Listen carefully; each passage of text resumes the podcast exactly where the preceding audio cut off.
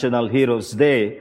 It is roughly equivalent to the U.S. holiday known as Veterans Day, although National Heroes Day, we recognize all who are in the pantheon of our heroes, whereas the Veterans Day of America is recognizing those who have made the ultimate sacrifice, those who have died for the nation.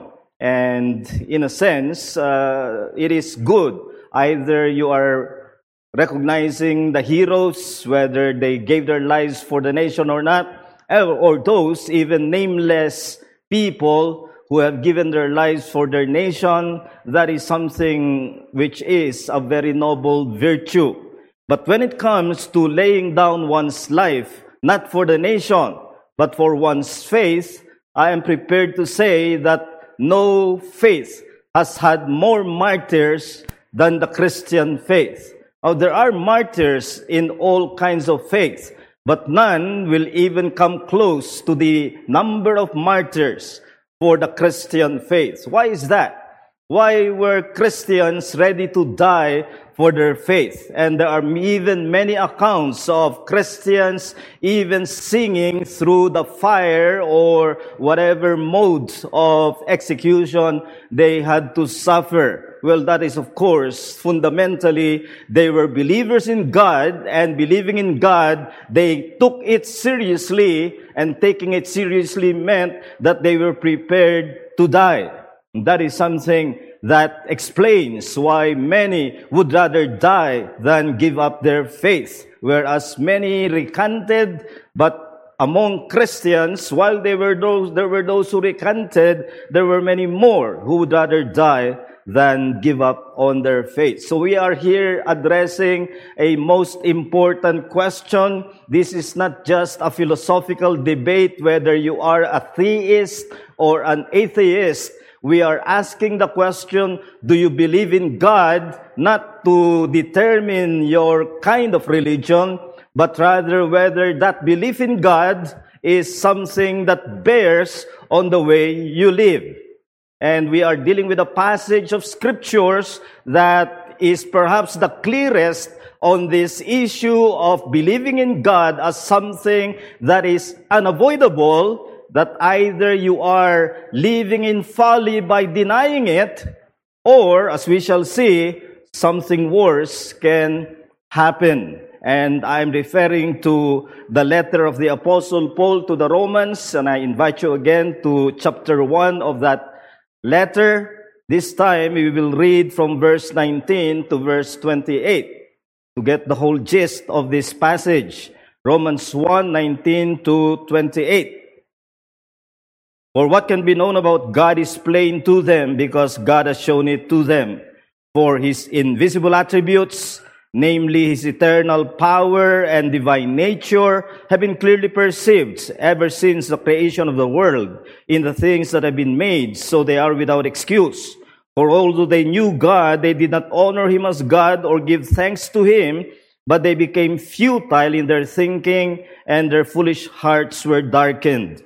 Claiming to be wise, they became fools and exchanged the glory of the immortal God for images resembling mortal man and birds and animals and creeping things. Therefore, God gave them up in the lusts of their hearts to impunity, to the dishonoring of their bodies among themselves, because they exchanged the truth about God for a lie and worshiped and served the creature rather than the Creator, who is blessed forever. Amen. For this reason, God, gave them up to dishonorable passions, for their women exchanged natural relations for those that are contrary to nature. And the men likewise gave up natural relations with women and were consumed with passion for one another. Men committing shameless acts with men and receiving in themselves the due penalty for their error. Verse 28. And since they did not see fit to acknowledge God, God gave them up to a debased mind to do what ought not to be done. So here, the Apostle Paul has just announced or made a statement in verse 18 that God's wrath is revealed from heaven against all humanity because of ungodliness and unrighteousness. And one may ask, therefore, the question, how is that fair? If there are people who have not heard of God and there are people who sincerely do not believe in God, should they be objects of God's wrath? And as I said, that is a fair question, and there is a very definite answer of the Apostle Paul to that. His point is that no, there is no one who does not know God because everyone has that knowledge ingrained in him and because of that knowledge he has to respond unfortunately because of the sinfulness of man man's response is one of fleeing from god denying god or distorting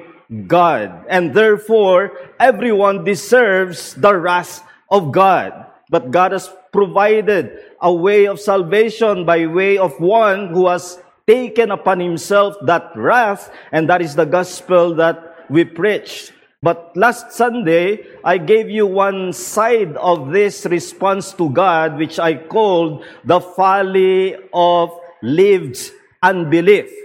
Now, let me make it clear. I believe in liberty of religion, and that includes those who deny religion. That includes atheists. There should be no persecution of anyone on the basis of religion. He can have whatever he wants, or he may reject anything that smells of religion to him, and he must be free as far as he makes it just a matter of belief. Now, when he begins to harm others because of that belief, well, that is another thing, and law must take over in that situation. But as far as those who deny belief in God, they are living in folly because this is a belief, this is a knowledge that is so innate, that is in nature, that it cannot be consistent for one to live a life that is in denial of God. But as foolish as living in unbelief of God is, there is something worse than that. And that is, I call unlived belief. This is the man who professes belief in God. He cannot deny it. And because it is ingrained in his knowledge, if he is consistent with what he knows, he must believe in God, but he does not live out that belief. So while it is folly to live in unbelief of God, this unlived belief I call evil. And I want you to hear this message. Unlived belief in God compounds the evil of ungodly living. Ang paniniwala sa Diyos na hindi pinamumuhay ay nagpapapigat sa buhay na hindi makadiyos. Unlived belief in God compounds the evil of ungodly living. By unlived belief, I refer to those who deny God, who do not deny God as reality, but instead of just denying, they ignore They live as if there were no God. This is an ignored belief in God or an unlived belief in God. Apostle Paul describes these people in verse 28 as those who do not see fit to acknowledge God. I like better the older translation in the New King James that says, they did not like to retain God in their knowledge. In other words, they have the knowledge, they know it, they cannot deny that there is God, they just do not want to live by it. They just do not want to retain God in their knowledge. The Greek word for retain is in the sense of holding oneself to a thing. When you believe that something is true, you hold yourself to it and you live consistent with it. But these people, they know that God is true, they cannot deny the reality of his existence, but they just live like there is no God. This is unlived belief, And we will see how worse this is. I pointed last week to the word exchange. For those who deny God, what they do is exchange the glory of God for idols. That's the folly of lived unbelief. But twice more, the word exchange occurs in this passage. And both will tell you the worst thing it is for someone who does not deny God and yet we live like there is no God. In these two words or two more occurrences of exchange, we see two things how such a life is even worse. First, it is stubborn rejection of the truth. Ito ay pagmamatigas na pagtanggi sa katotohanan.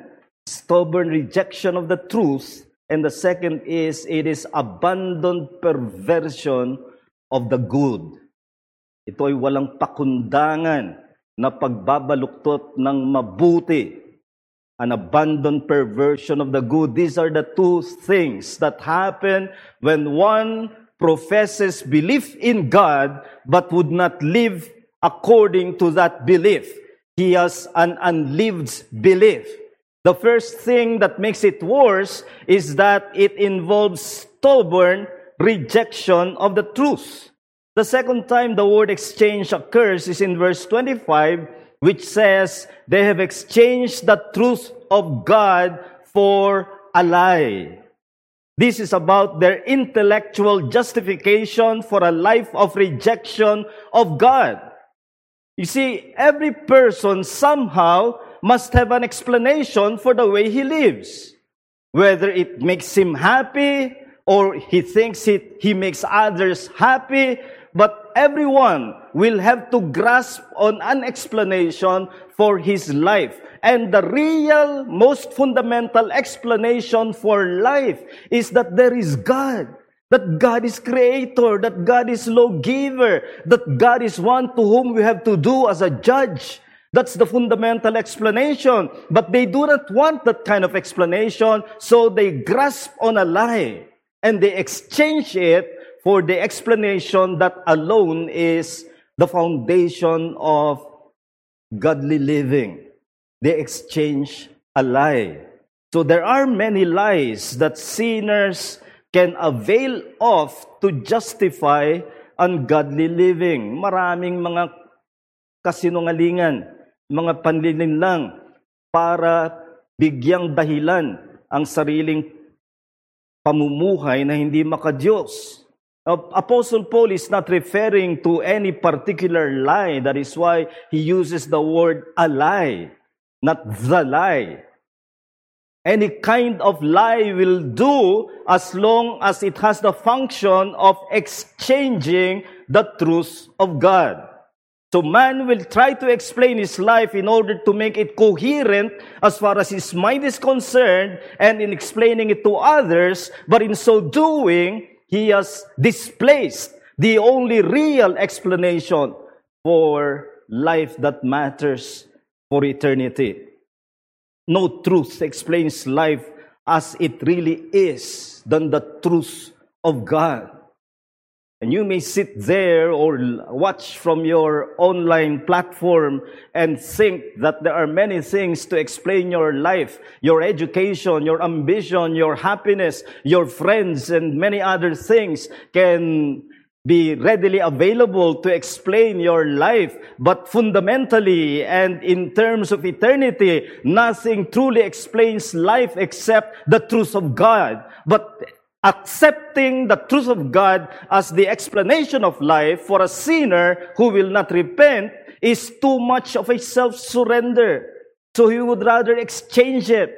And there is no running out of any explanation available as long as it is not God. And I may be describing your life, my friend.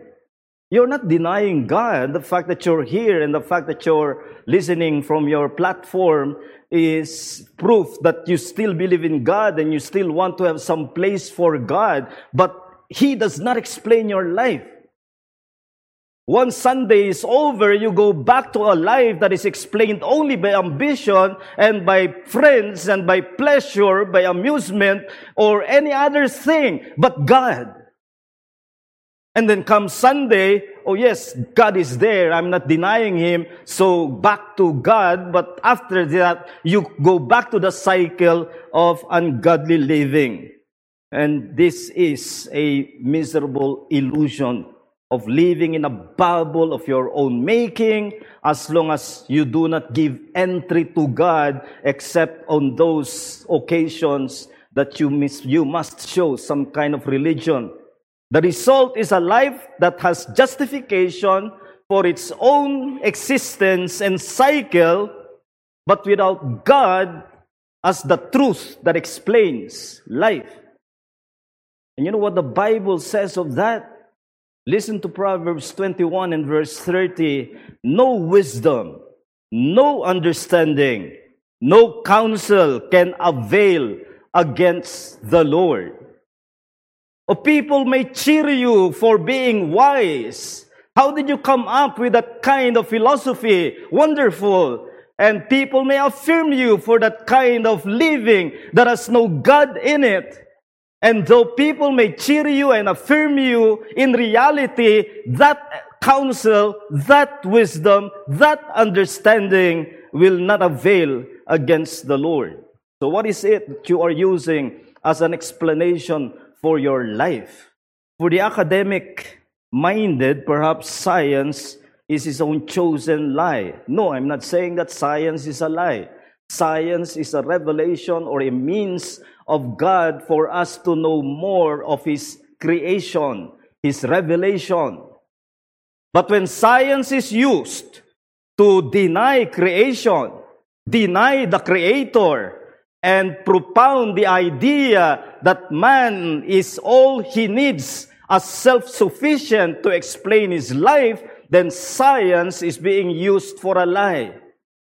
And that's what many people will use. And they will appear intelligent and wise to the world, but they do not realize they are living in a lie. And many of our great educational institutions, Harvard, Yale, Cambridge, Oxford, you name it, at the beginning, these were institutions that were bastions of belief in God. They existed in order to perpetuate and defend belief in God as the real foundation of intellectual pursuit. Well, today, these institutions have given themselves to a lie. Perhaps you're not the academic minded, and your lie may be to explain it in other ways. Biological existence, you live to it you live to satisfy your appetites, whatever those appetites may be. Or your life is financial. Everything revolves around money. Where money goes, it's a lure you cannot resist. And you go to where it goes in whatever direction. It may be political or power. But whatever it is, you are using a lie in order to exchange for the truths of God. I am sure you have heard of the children's story, The Emperor Has No Clothes. Uh, there was this emperor preparing for a parade, and he commanded his aides to prepare him the best clothes, and they called experts, and the experts showed him the thread, but there was nothing actually there. But to the emperor's mind, these are experts. You don't want to contravene experts, so you will appear foolish. So, okay, and so he was dressed with nothing, but he was going along with a lie that it is something because experts were telling him so, and he paraded without clothes, and everybody was just going along with a lie until one child could not resist himself and said, Ma, look, the emperor has no clothes. And everybody laughed. He became the laughing stock of his own people. And that is how many people today are living. Except that no one will tell them the emperor has no clothes.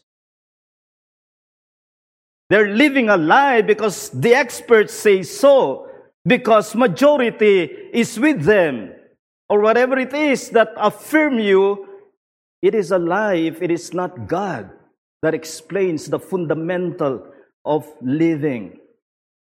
But I remind you that this is an address by Paul to believers, not to unbelievers.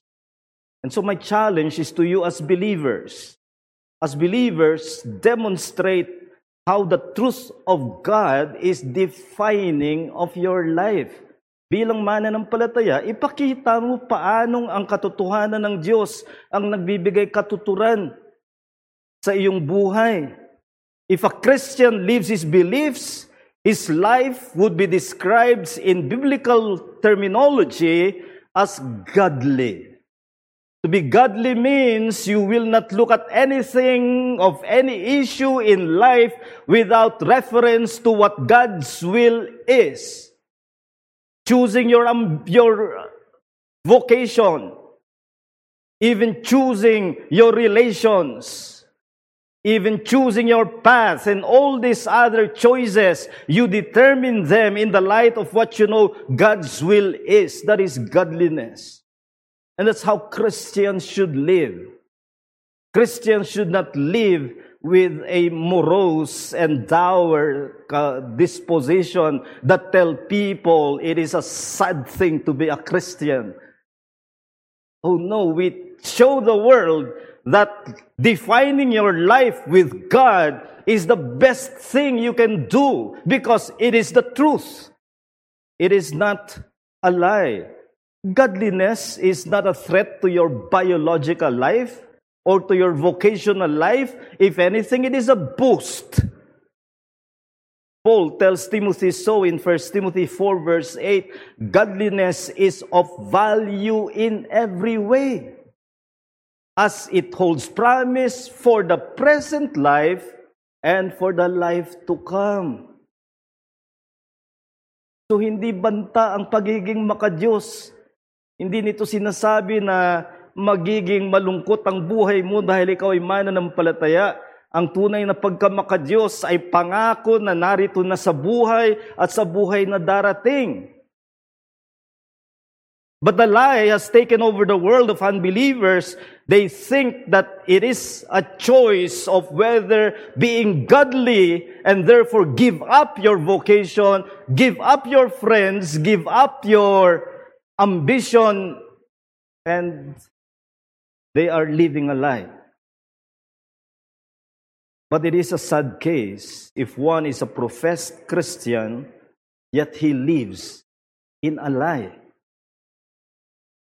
He believes in God, so he says, but he ignores him.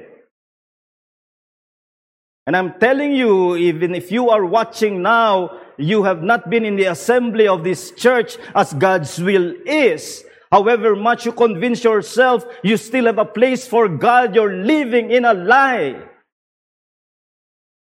A lie that will destroy you. You know the commands of God, but if you ignore Him to live in a lie that it will not count, there is the judgment to come. You're believing in God while persistently ignoring Him will make your ungodliness more culpable, heavier, compounded. You will keep affirming your life day by day, living in the lie, Oh, God will understand. God is forgiving. But there is no life that is godly in your day to day that is living a life. But to those who have truly believed in God as revealed in Jesus Christ, there will be discouragements, there will be persistent opposition. And the call of the scripture is just go on because it is the truth. And one day the truth will be vindicated despite the lies of this world. Sometimes it will mean a challenge on the intellectual level, but be principled on the truth of God. I have nothing to exchange for the truth of God. I have read most of the lies, and they have nothing to give when it comes to both this present life and the life to come. All that they can give are illusions of happiness and success that last only in this time, but nothing to prepare them for the life to come. And they keep sitting on the bench of judgment against the idea of God defining their lives. C.S. Lewis wrote an essay with the title God in the Dock, D O C K. And I need to explain that from the context of a British court. In a British court, the judge sits in what is called the bench. And then the one who is tried is in a circle enclosed and standing, not like what you see in an American trial scene uh, where the accused is sitting comfortably beside his lawyer. That's not it in the British court. In the British court, the tried person is in a circle called the dock. Now, when C.S. Lewis says, God in the dock, it means that that is how men treat God. They are the ones in the bench. They are the ones to judge God. Oh, they may even be so benevolent and give God a good grade. But as long as God is in the dock, they can live their lives without the judgment of God upon them. As long as they are in the bench. That's how man is living in a lie. He puts God in the dock without realizing that one day he will stand before the judgment seat of Christ. This is stubborn rejection of the truth. But there is one more thing that makes that life worse than just unbelief in God. And that is abandoned perversion of the good. Walang pakundangan na pagbabaluktot ng mabuti. The third time the word exchange is used is in verse 26. It does not sound good to the ear. Their women exchanged natural relations. And then it goes on with men, with men. This is not condemnation of sexual relations as such. Paul calls it natural. And in order to make it moral, it must be marital. But it is applicable to all that God created as good and to be naturally enjoyed, but because man rejected God as the one who defines what is good, what he has done is to make perversion of it. He perverts what is naturally good for his own perverted pleasure. So here we see how unlived belief in God justifies perverted morality, which adds heaviness to the ungodly life. Pag hindi ka namumuhay ayon sa paniniwala mo sa Diyos, ay pinabibigat lalo nito ang iyong buhay na hindi makadiyos. It applies to anything good that God has given for man to enjoy in a proper way according to his moral boundaries. Food is good, but when overeaten, it is gluttony. And every other thing for our natural enjoyment, we, this is given by the good God. Jesus said the Sabbath was made for man, not man for the Sabbath. In other words, God is being good by giving us the day of rest. But when life is one that is lived, defined now by 24-7, you see how they pervert what God has given us good. But you and I know that in our passage, Apostle Paul is singling out one particular case of compounded perversion. And that is the perversion of sexual relationship. Many people think that it is today that we have to deal with the same sex relationship being naturally accepted. Well, there are many compounding things developed in our present day. But back then in the Roman Empire, it was already a common thing. They called it pederasty. Pederasty is relationship with young people of your same sex, particularly men with boys. No less than Alexander the Great has his group of boys for his own pleasure. This is compounded immorality made worse by the fact that it is using it in the name of God's good. And our generation has made it of the most compounded perversion of all by making it a law. by making it a matter for celebration. And in the past, we only had to deal with homosexuality, people we call gay and lesbians who have an attraction to the same sex, the same gender, and that already is a perversion on the level of desire. When lived out, it becomes culpable, a more compounded uh, culpable perversion. But in our day, you add now transgenderism that says whatever you think in your mind to identify as, you are.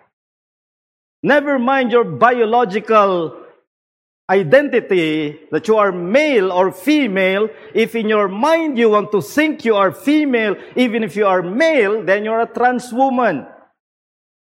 If you want to think you're male, even though you are biologically female, then you are a trans man. And they have made laws to make it a matter of imperative that people should so recognize. Some institutions have come to the point of even making it a law that a child should be gender transitioned without parental consent because that is his right. There is a case of a couple in the US where they were denied adoption of uh, orphans because of their Christian conviction. And so the child will not be affirmed if he happens to be one who belongs to the LGBTQIA, and I don't know else what alphabets follow.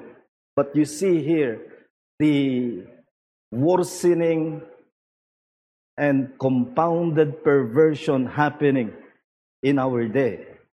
And they will combine with it their science and their lie and they say that through science, they can transition a male into a female. No one has done that except by lying, giving him an appearance of a woman, but he has not changed his basic sexuality nor his hormonal composition. And yet, society is expected not just to accept it, Society is expected to celebrate it.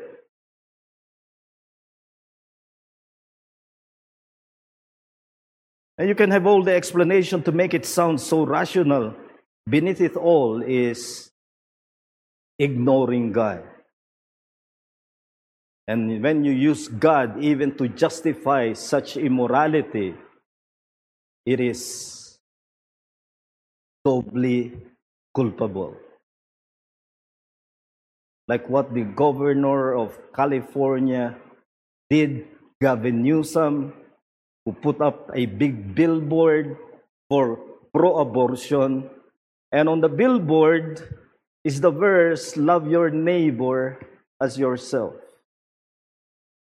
How can you come up with that kind of perversion and use the word of God to justify it? It is only the hardness and the callousness of human morality that it has become because of ignoring God. Now, many are dying today in America from fentanyl because of the open borders. People coming from other countries are bringing fentanyl with them. Fentanyl is worse than our methamphetamine uh, or shabu. Fentanyl is good for pain management, but when ingested, it is fatal, and thousands are dying because of it. Something good used for something wrong kills. And this is what man is doing because of his unbelief, because of his lie. He has abandoned himself to perverting the good. But again, this is addressed to believers. And I challenge you as believers be loyal to God in this immoral world through compassion without compromise. That's the call. Compassion without compromise. Compassion calls for us to commiserate with the miserable condition of unbelieving humanity, whether it is an unbelief that is folly or an unlived belief which is evil, we are called to be compassionate. These are people groping for meaning in life, which they will never find as long as they are ignoring God. But it is compassion without compromise. I call this perversion of morality abandoned. Abandoned because it is not only that they abandon themselves to it, but three times you read in the passage how God has abandoned that kind of lifestyle. God gave them up. God gave them over to their debased mind. What Paul is saying is graver sinfulness is itself punishment for stubborn sinning. Because that means God has removed restraints. And so you find yourself abandoning, these people are abandoning themselves to a sinful lifestyle without restraint. And that is because that is a mark of people abandoned by God because of their sinfulness. Compassion, yes. Compromise, no. So our compassion is not one that will compromise. The world wants us to stop calling it sin and perhaps in your mind, you are hoping that somehow I will talk only about the goodness of God and the favor of God. Don't talk about sin. Don't talk about judgment. But my friend, ultimately, that is not compassionate. It is compassion God knows that dictates in my heart to tell you that you are sinning. And by sinning without repentance, you are rushing into a Christless eternity. And in the final state, it is without the presence of God, nothing can be conceived as miserable as that. And your only hope is the Lord Jesus Christ. Come to Him. Cast yourself upon Him in repentance. Do it today. There is no real meaning to life unless you come back to one who has given you that life, a life that should be lived for God. And that God has revealed Himself in Jesus Christ. Come to Him. He is good. He is compassionate. But He will not brook sinfulness without repentance. And for the Christian, that means there will be times people will not understand us. Even our loved ones may not understand us. But why should we stand on compassion without compromise? There was a time John Calvin was threatened with all kinds of suffering if he would not compromise his principle when he was ministering in Geneva. And he said something that should also define our principle. He said, no, no torture is more grievous than a bad conscience. You can be tortured by racks. You can be tortured by men with all kinds of pain. John Calvin is saying, for a man of God, nothing tortures more painfully than when you are alone at night and you know that you have not lived up to your belief in God because you chose to be in favor with men and with this world. That is not the Christian. The Christian is one who will stand before God and before men true to his principle that God is the fundamental explanation of life and this God has revealed himself in Jesus Christ. Christ is now king. It is therefore time to break all idols of our own making, whether in crude fashion or in a more sophisticated fashion. Everything that challenges the fundamental centrality of God in Christ it is the Christian's occupation throughout his life to challenge so that his life is a life lived for God. And we will respond with that hymn, which is a prayer of for a closer walk with God. And the fifth verse is the right response in the light of this truth. The dearest idol I have known Whatever that idol be, help me to tear it from thy throne and worship only thee. May that be our resolve as we think of God as the fundamental truth in Jesus Christ for our lives. Let us sing, Oh, for a closer walk with God. Let's close in prayer. Our great God and gracious Heavenly Father, Indeed, we thank you for a passage like this, where the Apostle Paul lays bare the condition of humanity in its depravity, a humanity that has rejected that innate and ingrained knowledge of God. And sometimes it results in idolatry for those who exchange the glory of God. But as foolish as that folly may be. It is even worse for those who profess belief in God, but they do not live according to that belief. It is the evil of unlived belief. And if I have spoken to anyone in this hour of your message, those who are here, those listening from our online platform, they may show on days like this that there's still a place they give to God. But come Monday and mm, other days of the week, their lives are not characterized by the fundamental definition that should propel life, and that is the truth of God. Instead, they are living in a lie, a lie that gives some coherent justification for the way they live. But whatever that lie is, expose it for what it is. For there is no lie that can exchange for the truth of God.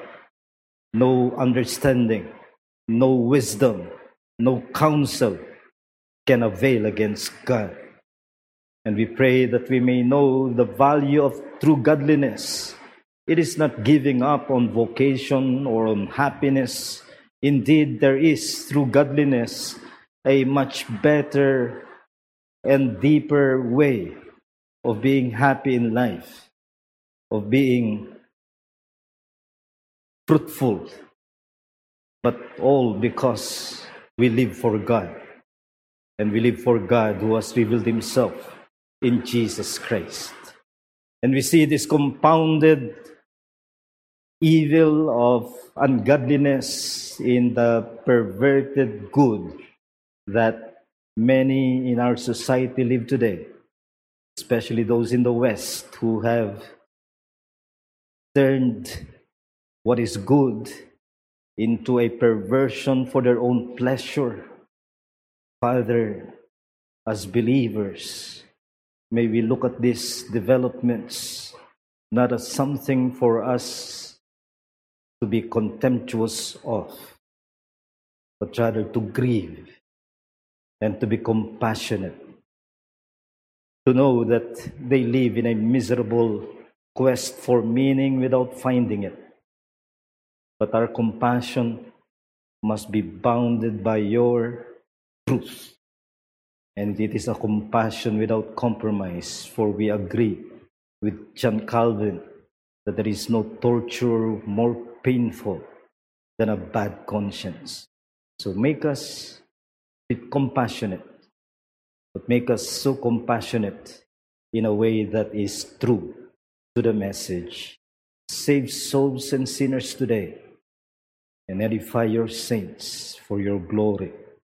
Now may the love of the Father, the grace of His Son, the Lord Jesus Christ, and the fellowship of the Holy Spirit be with us all evermore. In Jesus' name we pray these things. Amen.